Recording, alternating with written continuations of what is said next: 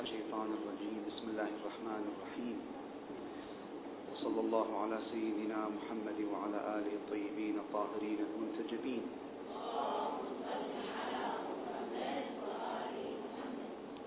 واللعن الدائم على أعدائهم أجمعين إلى قيام يوم الدين. الحديث كان في الأسس العلمية التي تبتني عليها العقيدة المهدوية. وقد نوهنا بالأمس إلى أن كل عقيدة راسخة من شأنها أن تكون قوية في وجدان الناس. لابد وأن تتعرض لنوعين من المشاكل. النوع الأول هو الادعاءات الباطلة والنوع الثاني هو التشكيك. الادعاءات الباطلة كما ذكرنا بالأمس لعله يمكن الجزم بأن كل عقيدة لا تخلو من هذه المشكلة وحتى عقيدة التوحيد لم تخلو من هذه المشكلة ولم تكن بعيدة في منع عن ادعاء المدعين وتقمص الأشخاص المزيفين لهذه الدعوة. حتى الربوبية ادعاها فرعون. وكان يقول أنا ربكم الأعلى. والنبوة أيضا كان هناك من يدعي النبوة كذبا وزورا. فضلا عن الإمامة وفضلا عن المراتب التي هي دون الإمامة من قبيل نائب الإمام أو باب الإمام أو الواسطة بينه وبين الناس. فضلا عن هذه المراتب الأخرى. فإذا هذه مشكلة عامة تواجه العقائد الراسخة الأساسية. ولا محيص عن مواجهة مثل هذه المشاكل والفتن بالمنطق العلمي الواضح. مسألة الادعاءات كثرت في زمن الغيبة الكبرى. طبعا كانت موجودة في زمن الغيبة الصغرى إلى حد ما إلا أنها كثرت وكما تنبأ الأئمة عليهم السلام بذلك كثرت في زمن الغيبة الكبرى لأسباب. أهم هذه الأسباب أن الإمام عليه السلام غائب وأن جنبة الملاحقة والرقابة المعصومة ضعفت بمعنى أن المعصوم عليه السلام لم يعد ظاهرا بحيث يمكن للناس أن يرجعوا إليه مباشرة ويسألوه فيقول, فيقول فلان منحرف فلان ملعون. هذا كان موجودا في زمن الأئمة الظاهرين. في زمن الأئمة الأطهار عليهم السلام كالإمام الصادق عليه السلام مثلا كان هناك أشخاص ينحرفون ويدعون باطلا فالناس ترجع إلى الإمام الصادق عليه السلام وتسأله مباشرة. وكان الإمام الصادق عليه السلام بلا تردد يوضح الموقف للناس. أما في زمن الغيبة الصغرى هذه المسألة خفت. وجود الإمام عليه السلام لم يعد ظاهرا فالرجوع إليه لم يعد سهلا كالسابق. إلا أنه لا زال موجودا الإمكانية موجودة بمعنى أنه يمكن عن طريق نائبه الخاص أن يرجع إليه وفعلا حصل هذا.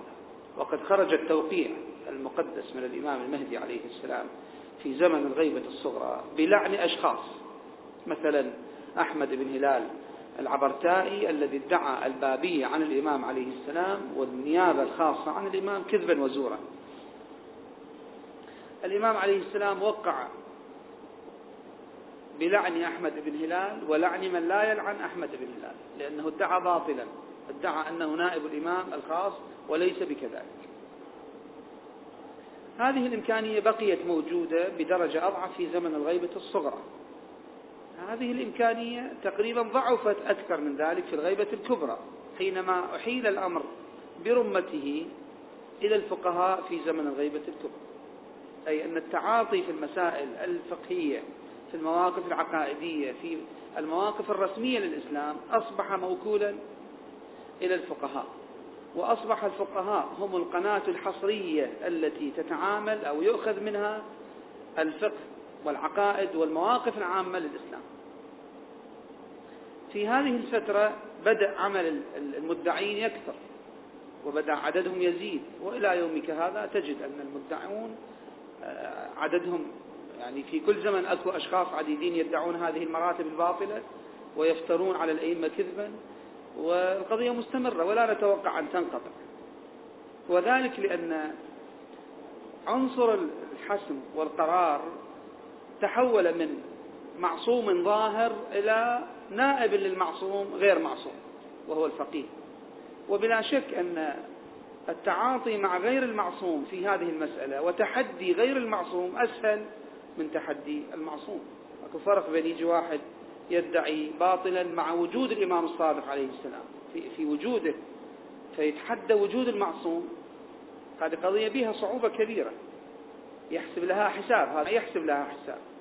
وبين أن يكون المعصوم غير ظاهرا وغير موجودا إنما هناك نواب له من البشر من غير المعصومين. أكو فقهاء علماء نواب. لهذا الإمام. القضية ستكون أسهل بكثير للمدعي. المدعي الكاذب سيستسهل كثيرا آه، مواجهة الفقهاء وسيجد أن مواجهتهم ليست بتلك الصعوبة التي تكون لو كان المعصوم موجودا. لذلك كثر عددهم وازدادت حركتهم. فإذا هذا واقع يجب أن نتعامل معه.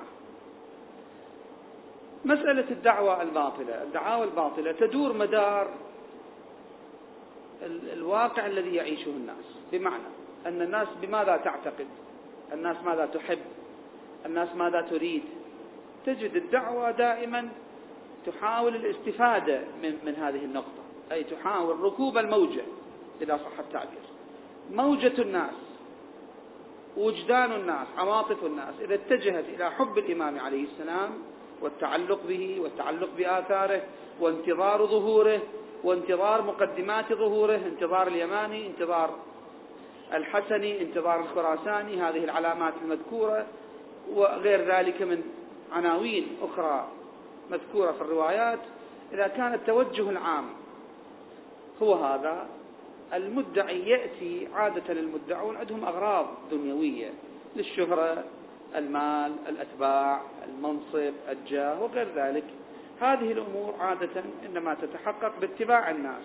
فيأتي المدعي ويحاول أن يحاكي عواطف الناس ويدغدغ عواطف الناس بادعاء شيء يحبه الناس عادة. ماكو واحد إلى الآن ما عندنا واحد مثلا اجى ادعى أنه هو السفياني لماذا؟ لأن السفياني عنصر من عناصر الغيبة من من مقدمات الظهور إلا أنه ما حد يحبه وليس علامة الإيجابية. حتى نقول واحد يجي يدعي أنه هو السفياني حتى يحصل على أتباع. ما حد يدعي هذه الدعوة أبدا. لماذا؟ لأنها دعوة لا تجمع الأتباع بل تجمع اللعنات. فكل من يدعي إيش يدعي؟ ما يدعي أنه الحسني لأن, لأن الحسني محبوب ومرغوب في تاريخنا لأنه من مقدمات الظهور الإيجابية. يدعي أنه اليماني لأن اليماني راية هدى كما يذكر في رواياتنا. يدعي أنه النفس الزكية لأن النفس الزكية موصوفة بكذا وكذا. إذا لا تجد من يدعي دعوة ضد عواطف الناس دعوة ضد التوجه العام للناس. كل الدعاوى تتجه باتجاه عواطف الناس حتى تكسب جماهير وتكسب مريدين وتكسب جاها واعتبارا وموقعا في المجتمع. هذا أمر واضح. وعلى هذا ينبغي التعاطي مع الدعاوى الباطلة بدقة لا بعاطفة. العواطف ليست ميزانا في التعامل مع الدعاوى. لأننا كما قلنا الدعاوى كلها تحاكي العواطف. ماكو دعوة تجي يجي واحد يدعي أنه صاحب عنوان مكروه عند الناس. ما حد ادعى أنه, أنه هو السفياني مع أن السفياني واقع سيكون. لكن ليش إلى الآن ما حد ادعى أنه سفياني لأن ما حد يحب أن يكون مكروه. ولا أحد يريد أن يكون مبغوض ومنفور من الناس. الكل كل من يدعي يريد جاه يريد شهرة يريد محبوبية. فإذا العاطفة هنا لا تصلح ميزانا في تشخيص الصدق. صدق الدعوة أو كذب الدعوة وفي تشخيص الكاذب من الصادق. العاطفة هنا وما نحب وما لا نحب هذا أمر لا يعد ميزانا في هذه المسألة. ما هو الميزان إذا لاحظوا المدعون عادة حينما يدعي منصبا معينا ومنزلة معينة يريد بها أن يصل إلى رتبة اجتماعية معينة. بها يريد أن يكون مطاعا. بالدعوة هذه يريد أن يكون صاحب مال وأتباع. بها بالدعوة. لا أنه هو أساسا عند مال وعند جاه وعند جماهير وهو قائد سياسي ثم بعد ذلك يطبق هذا على نفسه هذا العنوان على نفسه. عادة من يدعي هذه العناوين الجيدة عندنا يماني حسني خراساني. عادة من يدعي هذه يريد بها أن يزداد رصيدا. يريد بها أن يزداد رصيدا. لا يريد بها أن يكشف عن واقع. وأكو فرق بين الأمرين. خلي شوي نقف عند هذه النقطة.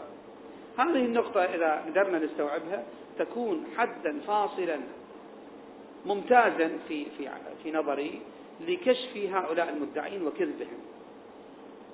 الروايات حينما تتحدث عن اليماني وتقول أن راية اليماني راية هدى وأنه يخرج بخمسة عشر ألف قبل ظهور الإمام عليه السلام ويلتحق بالإمام وينصر الإمام وتتحدث عن الخراساني وأنه يتحرك من خراسان وغيره يتحرك فلان من مكان فلاني إلى نصرة الإمام. كل هؤلاء حينما تتحدث عنهم الروايات لا تتحدث عن أناس مغمورين عن أناس في مستوى الصفر اجتماعيا أو ماليا أو سياسيا. تتحدث عن أناس لهم فاعلية في المجتمع عن أناس واصلين في في مستوى التأثير في المجتمع. عندهم قدرة على تحريك المجتمع وتحشيد الجيوش. هؤلاء الناس الروايات تتحدث عن حركتهم وتصفهم بأنه هذا فلان ذاك فلان هذا يماني هذا حسن. الروايات لا تتحدث عن شنو؟ عن شخصيات مغمورة عن شخصيات صفر اجتماعيا وسياسيا صفر على الهامش. هذه الشخصيات التي هي صفر بالعنوان تصبح عظيمة وبالعنوان تصبح كبيرة. ما كنت شيء أبدا عنه. يعني ينبغي أن يكون الفرق واضح جدا. مرة الإنسان يقول أنا اليماني ولما تشوفه هو لما تشوف وضعه رجل نعم هو ما يحتاج إلى هذه الدعوة حتى يكبر هو كبير. ما يحتاج إلى هذه الدعوة حتى يحصل جماهير هو عنده جماهير. ما يحتاج إلى هذه الدعوة حتى يحصل على دنيا وجاه هو عنده على كل حال هذه الأمور حاصلة. هذا يمكن أن تدقق في صفاته الإنسان يبحث أنه هذا حق أو مو حق يسأله يتحقق منه بل أكو احتمال صدق في دعوة. أما الشخص اللي يجي صفر هو أساسا. ويجي يريد بهذه الدعوة بدعوى أنه اليماني الآن يريد يبني شنو؟ وضعه الآن بهذه الدعوة يريد يستخدم هذه الدعوة ليبني مجدا ليبني جماهير ليحشد الناس ليحشد لنفسه المريدين والجاه الاجتماعي وغير ذلك. هذا هذا لا تتحدث عن الروايات أبدا. هذا مو مو مشمول أبدا بالروايات. الروايات تتحدث عن واقع. حاصل في الخارج أن هناك أناسا لهم القدرة مسبقا عندهم قدرة على تحشيد الناس وعلى جمع الناس وعلى الالتفاف حول الإمام المهدي عليه السلام. ثم تسميهم هذا يماني وذاك حسن. أما ما تتحدث عن أناس صفر على الهامش. وعلى هذا هذا فارق جدا واضح يمكن به أن نميز المدعين. الآن نجد كثير من المدعين في العراق وفي الخليج. وفي أماكن مختلفة وفي إيران مثلا في أماكن مختلفة حيث يوجد شيعة حيث يوجد محبين للإمام المهدي عليه السلام حيث يوجد من ينتظر ظهور الإمام عليه السلام ويترقب علاماته وين ما أكو شيعة عندهم هيك عواطف جياشة في البحرين في مسقط في العراق في إيران في أماكن أخرى حيث هناك شيعة تجد مدعون. هؤلاء لو ندرس أوضاعهم نشوفهم أناس أرادوا بهذه الدعوة أن يصبحوا شنو؟ أن يصبحوا كبارا. لا أنهم هم أساسا كبار. وانطبقت عليهم الدعوة. لا. هم بالدعوة أرادوا أن يكبروا. فهذا الذي يدعي أنه يماني مثلا الآن قاعد يجمع أتباع. وهذا خطأ. الروايات ما تتحدث عن شنو؟ عن شخص بدعوة اليماني يكبر. شخص بدعوى أنه يماني يصير عنده جماهير. ما عندنا هيك شيء بالروايات الموجود بالروايات أن هناك أناسا هم عندهم أساسا تأثير اجتماعي. هذا الرواية تسميه فلان والرواية الأخرى تسميه فلان آخر وهكذا. هذا الذي يمكن به هذا الضابط يمكن به أن آه، نميز ونعطي للناس أيضا قدرة على التمييز بين الحق والباطل في هذه الدعوة. هذا أولا. وهذا شيء دقيق يعني أرجو أن يستوعب وإذا كان يحتاج إلى مزيد توضيح نوضحه لأنها قضية جدا مهمة. قضية جدا مهمة تحسم الكاذب من بدايته. الأمور الأخرى التي بها يمكن أن نكشف الدعاوى هذا الطريقة التي يتعامل بها المدعي مع دعواه نفسه. المدعي حينما يدعي أنه يماني مثلا واليماني المفروض أن يكون شخصية جليلة شخصية على مستوى من الجلالة لأنها موصوفة بالروايات وصف كبير أنها راية هدى. فالشخص الذي يحملها شخص يعني ينبغي أن يكون على جانب كبير من العلم والفهم والهدى والوعي. بل إن الرواية الواردة في اليماني ترجح اليماني على الخراساني الذي يخرج من إيران. يعني هذا فارق ملفت للنظر أن الرجل الذي يخرج من اليمن اليماني رايته أهدى من الرجل الذي يخرج من إيران البلد الشيعي. شنو القضية؟ يعني مسألة ينبغي أن واحد يقف عنها فلا بد أن يكون هذا الرجل رجل في قمة الوعي والعلم والفهم والنضج حتى الرواية تصفه هذا الوصف أن رايته أهدى من راية الحسن والخراساني مثلا. المستوى الذي يتعاطى به ويتعامل به المدعي مع دعواه هذا يحدد صدق أو كذب. إذا كان هو يدعي أنه يماني. واضح جدا من علمه ومن مستوى فهمه مستوى عقله كيف يتعامل مع هذه المسألة وكيف يطرح هذه المسألة. فلنجي. اليماني حينما يدعي أنه يماني. هل هناك تكليف معين يترتب على الناس تجاه اليماني؟ أكو عندنا هيك تكليف؟ ماكو أي تكليف ماكو أي رواية تقول إذا ظهر اليماني فالتحقوا به. ماكو رواية أبدا. عندنا روايات تكلفنا بالالتحاق بالإمام المهدي عليه السلام. إذا ظهر نلتحق به. عندنا روايات في زمن الغيبة الكبرى تأكد على نواب الإمام المهدي عليه السلام. غير هذا ما عندنا. يجب علينا أن نرتبط بالإمام المهدي عن طريق نوابه. أما ما عندنا ولا رواية واحدة تقول أنه شنو؟ أنه إذا ظهر اليماني فعليكم الالتحاق به. أبدا ما عندنا شيء. فالذي يدعي أنه اليماني بأي منطق شرعي وبأي رواية وبأي دليل يدعو الناس إلى متابعته. أنت يماني بارك الله بك توكل على الله. ما حد يناقشك في هذا. لكن لماذا تدعو الناس إلى نفسك؟ شنو الوجه في هذا؟ وين الدليل؟ أين الدليل عندنا في الروايات يقول إذا ظهر اليماني فعليكم بطاعته فعليكم باتباعه فعليكم بترك الفقهاء واتباعه. عندنا هيك شيء أبدا. في ثقافتنا في رواياتنا في كل ما أثر عن المذهب من روايات ومواقف الفقهاء وإجماعاتهم. عندنا هيك شيء؟ أبدا لا يوجد. لا يوجد أثر لهذا. فعليه هذا الشخص الذي يدعي أنه كذا أنه اليماني ويدعو الناس إلى طاعته ويؤكد على الناس وجوب طاعته. هذا في الواقع يعني يكذب نفسه بنفسه. يكذب نفسه بنفسه لأنه اليماني هو ينبغي أن لا يدعو الناس إلى نفسه. ما ينبغي أن يدعو الناس إلى طاعة نفسه. المفروض أن يدعو الناس إلى طاعة الفقهاء لأنه قلنا كما ذكرنا في محاضرات سابقة وكثيرة أن القناة الحصرية الوحيدة الرسمية بيننا وبين الإمام عليه السلام هم الفقهاء في زمن الغيبة الكبرى سواء كان الحسن ظهر أو ما ظهر اليماني ظهر أو لم يظهر الخراساني ظهر أو لم يظهر. هذه الشخصيات علامات وليست شنو؟ ليست تكاليف جديدة في ذمة الناس. يعني حينما الإمام يخبرنا أن المدة بين ظهور اليماني وظهوره ست أشهر هذا مو معنى إذا ظهر اليماني يجب علينا اتباع اليماني. لا إنما نستبشر بظهوره بحركته. أما نبقى إحنا على من يجب نعتمد في الأحكام والاتباع لمن ينبغي أن نتابع؟ الفقهاء. ما عندنا غير الفقهاء. فلاحظوا اللبس الذي يعيشه الناس هذا الذي يدعي حسني أو غير ذلك أيا كان. ويدعو الناس إلى نفسه هذا يكذب نفسه بهذه الدعوة. لأن هؤلاء الشخصيات هذه الشخصيات لا يدعون إلى طاعة أنفسهم بل هم يدعون إلى طاعة الفقهاء إذا كانوا مهتدين. اليماني رجل هدى رجل استقامة ما يمكن أن يدعو الناس إلى نفسه إنما يدعو الناس إلى طاعة الفقهاء. نعم قد يكون رجل سياسة يعني رجل سياسي قائد سياسي يمكن أن يتحرك سياسيا أما فقهيا وعقائديا ما يدعو الناس إلى طاعة نفسه أبدا. وإلا لانقلب إلى شنو؟ إلى راية ضلال. الرواية تقول أنه راية هدى وراية الهدى ينبغي أن يكون فيها الدعوة علما للفقهاء لأنه هذا اللي المذهب مبني على ذلك. إحنا المفروض أن البناء مؤسس البنية التحتية واضحة والبنى الفوقية واضحة.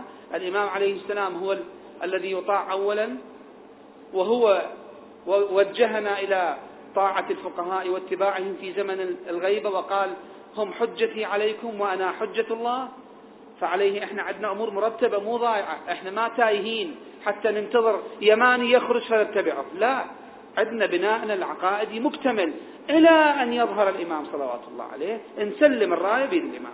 الفقهاء حينئذ يلقون كل ما بأيديهم من رسائل عملية ويروحون يقبلون يد الإمام ويسلموه كل المسؤوليات وانتهى الأمر. بعد كلنا نرجع علما للمعصوم. أما إذا ظهر اليماني الفقهاء خلاص يبطلون يعني؟ ما ما عندهم شغل؟ أبدا. مسؤولية الفقهاء مستمرة حتى يظهر الإمام الغائب صلوات الله وسلامه عليه. مسؤولية الفقهاء لا تنتهي بظهور أحد هذه الشخصيات التي يدعي من يدعي أنها هو مثلا أو غيره. هذه الشخصيات هي علامات محطات سياسية في تاريخ التشيع مو أكثر. محطات سياسية في تاريخ التشيع. فظهور اليماني لا يعد نهاية لعمل الفقهاء. وظهور الخراساني لا يعد نهاية لعمل الفقهاء بل عمل الفقهاء ومسؤولية الفقهاء كنواب للإمام صلوات الله عليه مستمرة إلى ظهوره لأن هو الذي أعطاهم المسؤولية هو الذي بنى هذا البناء. نرجع إذا من يدعي هذه الدعوى ويدعو الناس إلى نفسه وإلى طاعة نفسه فهو يكذب دعواه بهذه الدعوة. يعني حينما تدعو أحد أنت الذي تدعي أنك كذا أيا كان حسني يماني أي شيء.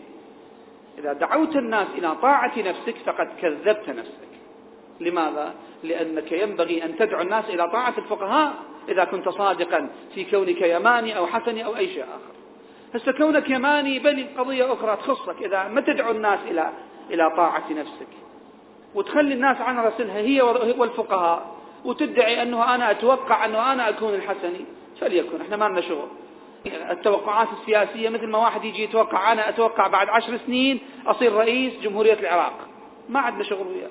ما عندنا معركة مع الناس في هالمجال أبدا. أما لما تجي تدعي أنك كذا يماني أو حسني وتدعو الناس إلى طاعة نفسك يعني تأخذ موقع الفقهاء وتلغي دور نواب زمن الغيبة الكبرى هنا المشكلة تقع. هنا يقع شنو؟ الإشكال وتكذب نفسك بنفسك. إذا كان الحديث على أساس البناء الذي بناه الإمام المعصوم عليه السلام في هذا الجسم الشيعي الكبير هذا البناء يكذب هذه الدعوة خصوصا إذا كان مدعيها يدعو الناس إلى نفسه. دعاوى أخرى أكون مختلفة متنوعة. وكلها لا تخلو من هذه الجهة من هذا الإشكال. من يدعي أنه نائب الإمام الخاص. النائب الخاص طبعا غير النائب العام كما تعلمون. النائب الخاص الذي تستبطن دعواه اللقاء بالإمام عليه السلام وأن الإمام عينه شخصا دون غيره باسمه. هذه هذا النوع من النيابة انتهى في زمن الغيبة الكبرى. كان في زمن الغيبة الصغرى لأشخاص معينين معروفين وانتهى وأصبحت النيابة في هذا الزمن نيابة عامة مبتنية على مواصفات لا على شنو اسم إنما على مواصفات. من توفرت فيه كان نائبا عاما للإمام. فالذي يدعي النيابة الخاصة يدعي باطلا خصوصا إذا كان يدعو الناس إلى نفسه ودعواه تكذب نفسه. من يدعي أنه وصي الإمام عليه السلام. طبعا هي تسميات هؤلاء باعتبار أكثر من يتصدى لهذه الأمور هم من الجهلة. أكو ناس حقيقة آه، لا يتوفرون على أي مستوى من العلم ولا من الدراسة ولا من الثقافة لا دراسة أكاديمية عندهم لا ثقافة ودراسة حوزوية.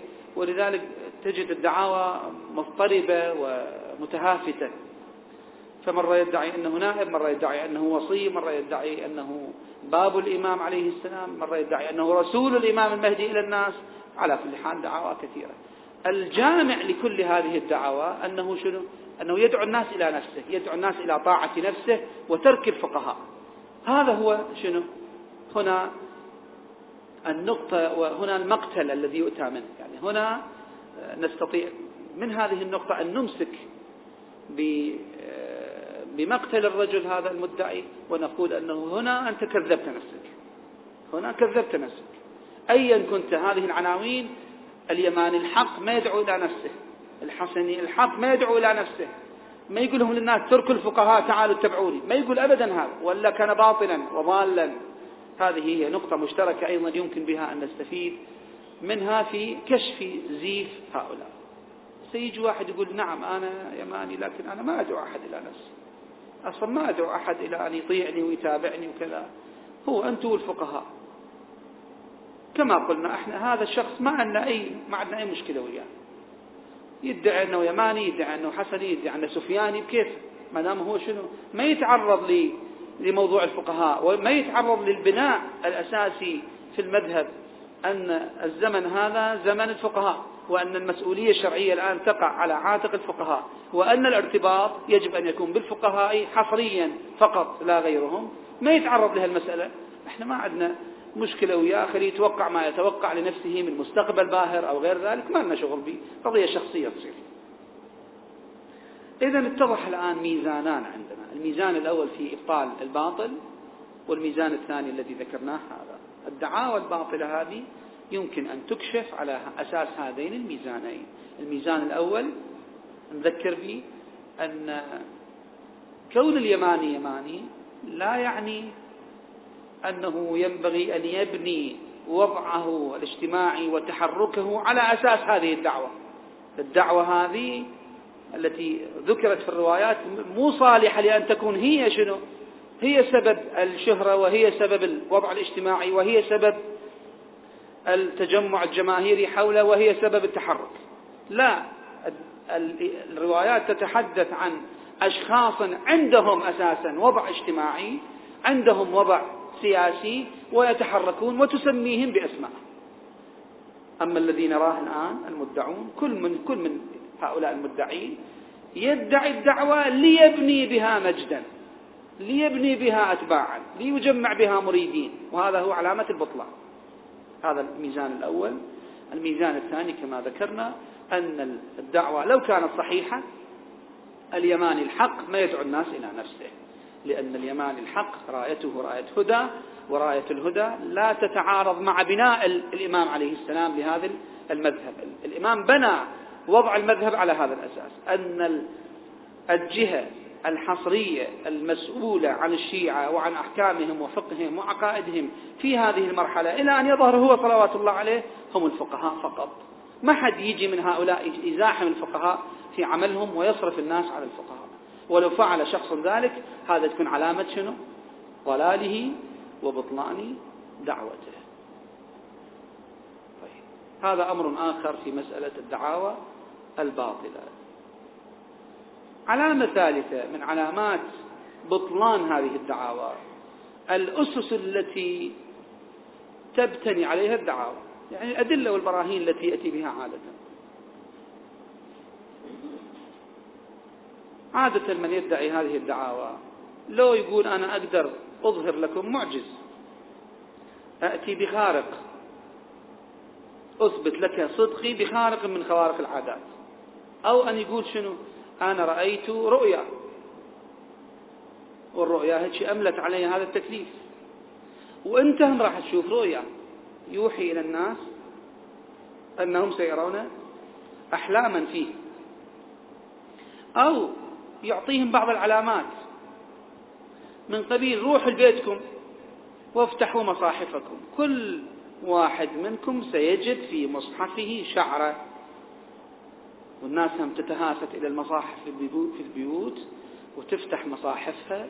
وطبعا المصحف المقروء دائما اللي واحد يستعمله بالبيت ما يخلو من شنو؟ إذا واحد يتصفح من أوله إلى آخره بدقة أكيد يشوف فيه شعرة واقعة من حاجبه من جبينه من, من إيده مثلا. لابد يحصل فد شعرة. أو شعرة طايرة وقعت به فإذا مو كلهم فد 80% منهم راح يرجع يقول نعم العلامة صدقت. شفنا شعرة بالقرآن. فرجال شنو؟ الرجال صادق. كما حصل في بعض المجتمعات هذه هذه الفتنة حصلت. فأدلة من هذا القبيل ما يقدر يتجاوز الأدلة عن هذا أما الموضوع الأول موضوع الخوارق. فأكو ناس عندهم قابلية سحرية عندهم سحر وعندهم جن يستخدمون هذه الأمور في ماذا؟ في إظهار الخوارق. وهذا يستدعي منا أن نفهم ما هي المعاجز التي تثبت الدعوة وما هي الخوارق التي لا تثبت الدعوة. مو كل خارق يثبت الدعوة. مو كل شيء يعجز الناس عن الإتيان به يكون هذا علامة على صدق المدعي. افرضوا اجى الرجال هذا وادعى دعوة وجاء بخارق. قال لكم كل واحد افرضوا شنو عنده بيته حاجة ناسيها أنا أجيب له إياها. فواحد منهم قال أنا ساعتي ناسيها بالبيت. يطلعها من جيبه يقول له هاي ساعتك هذا صار دليل على صدق دعواه. هذه الدعاوى وأمثالها وهذه الأساليب لا تؤدي إلى صدق الدعوة. إذا ما الذي يؤدي إلى صدق الدعوة؟ هذا كنا نرجع به إلى بحث العصمة. الذي يبحث عادة في بحث الأنبياء في بحث النبوة وصدق الأنبياء. وكيف يثبت الأنبياء؟ صدق دعواهم بالمعاجز. إذا أكو خوارق خاصة هذه الخوارق الخاصة هي التي تثبت الدعاوى. شنو هي؟ اختصارا لابد هي على أذهانكم ما ناسيها بشكل مختصر الدعاوى التي لا يتمكن أهل التخصص من الإتيان بها. مو عموم الناس وإلا الخوارق التي لا يتمكن عموم الناس من الإتيان بها هو أكو يصيرون المدعين كثر والصادقون كثر. الساحر يجي يقدر أمامنا الآن يقعد أمام هذا الميز يقعد ويظهر لنا خوارق كثيرة كلنا ما نقدر عليه. هذا معناه صار هو صادق في دعواه لا. إذا هو حقيقي فيما يقول وصادق خلينا نجيب السحرة أقوى من عنده. السحرة اللي هم صنفة المتخصصين معه وخلي يبز السحرة في في فعلهم وفي تخصصهم حين ذاك الأمر بل يحتاج إلى تدقيق. مثل ما فعل موسى عليه السلام مع من؟ مع سحرة فرعون. استطاع أن يتغلب على سحرهم فثبت أنه مو ساحر أنه شنو؟ أنه متصل بالله تبارك وتعالى. مثل هذه الإثباتات هي التي تثبت صدق الدعوة. عيسى عليه السلام استطاع في في مجتمع الطب في الدائرة الخاصة للمتخصصين في الطب في بني إسرائيل أن يأتي بما لم يخطر في بالهم. يحيي الموتى بإذن الله. هم طبهم وصل إلى مراحل عالية لكن ما وصل إلى أن شنو؟ يبرئ الأكمه والأبرص بإذن الله. ويحيي الموتى بإذن الله. ما وصل إلى هذا الحد. فلما يجيهم واحد يتحداهم في تخصصهم ومن ندري بالدنيا كلها ماكو مثل هؤلاء إذا هذا رجل صادق. أما أن يجيني واحد يدعي أنه يماني ويأتي بخوارق من هذه من هذا القبيل يمكن لأي ساحر أن يأتي بها. مو دليل صدق. إنما هذا دليل سحر. دليل استعانة بجن وأمثال ذلك. إذا هذا الأمر الأول. الأمر الثاني الأحلام والأطياف هذا بعد أوضح في وهنه وفي في سخفه. كيف يمكن أن يبني الإنسان عقيدة ودين على أساس أحلام؟ إحنا نعترض على إخواننا الذين يدعون أن الأذان هو في الواقع من إنشاء شنو؟ شخص في رؤيا رآها بعض الأصحاب في زمن النبي صلى الله عليه وآله. تشي يدعون الجماعة. أن الأذان هذا اللي إحنا خمس مرات باليوم نرفعه على المنائر للصلاة علامة الصلوات الخمس وعلامة التوحيد وشعار التوحيد هذا في الواقع طيف كان طيف شافه واحد من المسلمين اجى بشر النبي قال له أنا شفت بالطيف هتشي واحد هاتف يهتف بهذه الكلمات. النبي قال جيد جدا هو هذا خلوه أذانكم. إحنا نعترض على هذه القصة وهذه الرواية بأن الأذان أجل من أن يكون مأخوذا من طيف واحد من المسلمين. الأذان شعار التوحيد شعار المسلمين مظهر عزة المسلمين واجتماع المسلمين لا يمكن أن يكون كذلك. إحنا اللي بهالمقدار ما نقبل كيف نقبل أن نبني عقيدة كاملة ودين كامل على طيف؟ شاف شخص لا يعلم مدى عقله ومدى فهمه ومدى وحتى إذا كان من العقلاء الكبار. الطيف مهما يكن وأيا كان الرائي لهذا تلك الرؤيا لا يمكن أن يكون مصدر لدين وأساس لفكرة وأساس لعقيدة. إحنا ديننا مبني على الأدلة الموضوعية ما مبني على الأمور هذه التي يمكن لكل أحد أن يدعيها. هو شاف طيف أنه اليماني وجيرانه هم صار بناء يشوف طيف أنه هو الحسني والجيران الثاني هم عجبه يشوف طيف أنه هو كذا. وينفتح الباب للادعاءات الباطلة بلا أساس وبلا حدود. من الذي يحد الأطياف؟ كل من يقدر يجي يدعي أنه شوف الطيف. ثم قضية أنه يقول لهم للناس راح تشوف طيف. هذه قضية طريفة بالتاريخ موجودة. أحد الشعراء آه، كان يريد أن يدخل على بعض الخلفاء العباسيين وكان يمنعوه الحجاب. فكان يبقى أيام على الباب إلى أن أفلت منهم ودخل. جاب له حكاية هيك يرتبها هو مع نفسه. فاجأ بها الخليفة حتى يستدر أمواله وعطفه وإكرامه. قال له يا أمير المؤمنين تعيش ثلاثين سنة وأنت خليفة. يعني يمتد ملكك إلى ثلاثين سنة. وهذا خبر بالنسبة إلى خليفة يحب الدنيا ويحب الحكم كلش مهم. قال له ويلك من أين تقول ذلك؟ قال رأيت في الرؤيا ذلك. وعلامة ذلك إذا تريد علامة صدق على ما أقول أنك الليلة الليلة هذه سترى ذلك في منامك. تراني أنا تراني أنا في منامك. قال ويلك تدعي دعوة مجازفة. قال هو ما أقول لك وإلا أحبسني. خليني بالقصر أنا هنا رهينة إلى الغد. فعلا جعله عند بعض الحجاب. أعطاه شيئا طبعا وجعله في القصر. رجع الخليفة في ليلته وصبح. الصباح استدعى الرجل. دخل الرجل وقال بالله عليك رأيتني.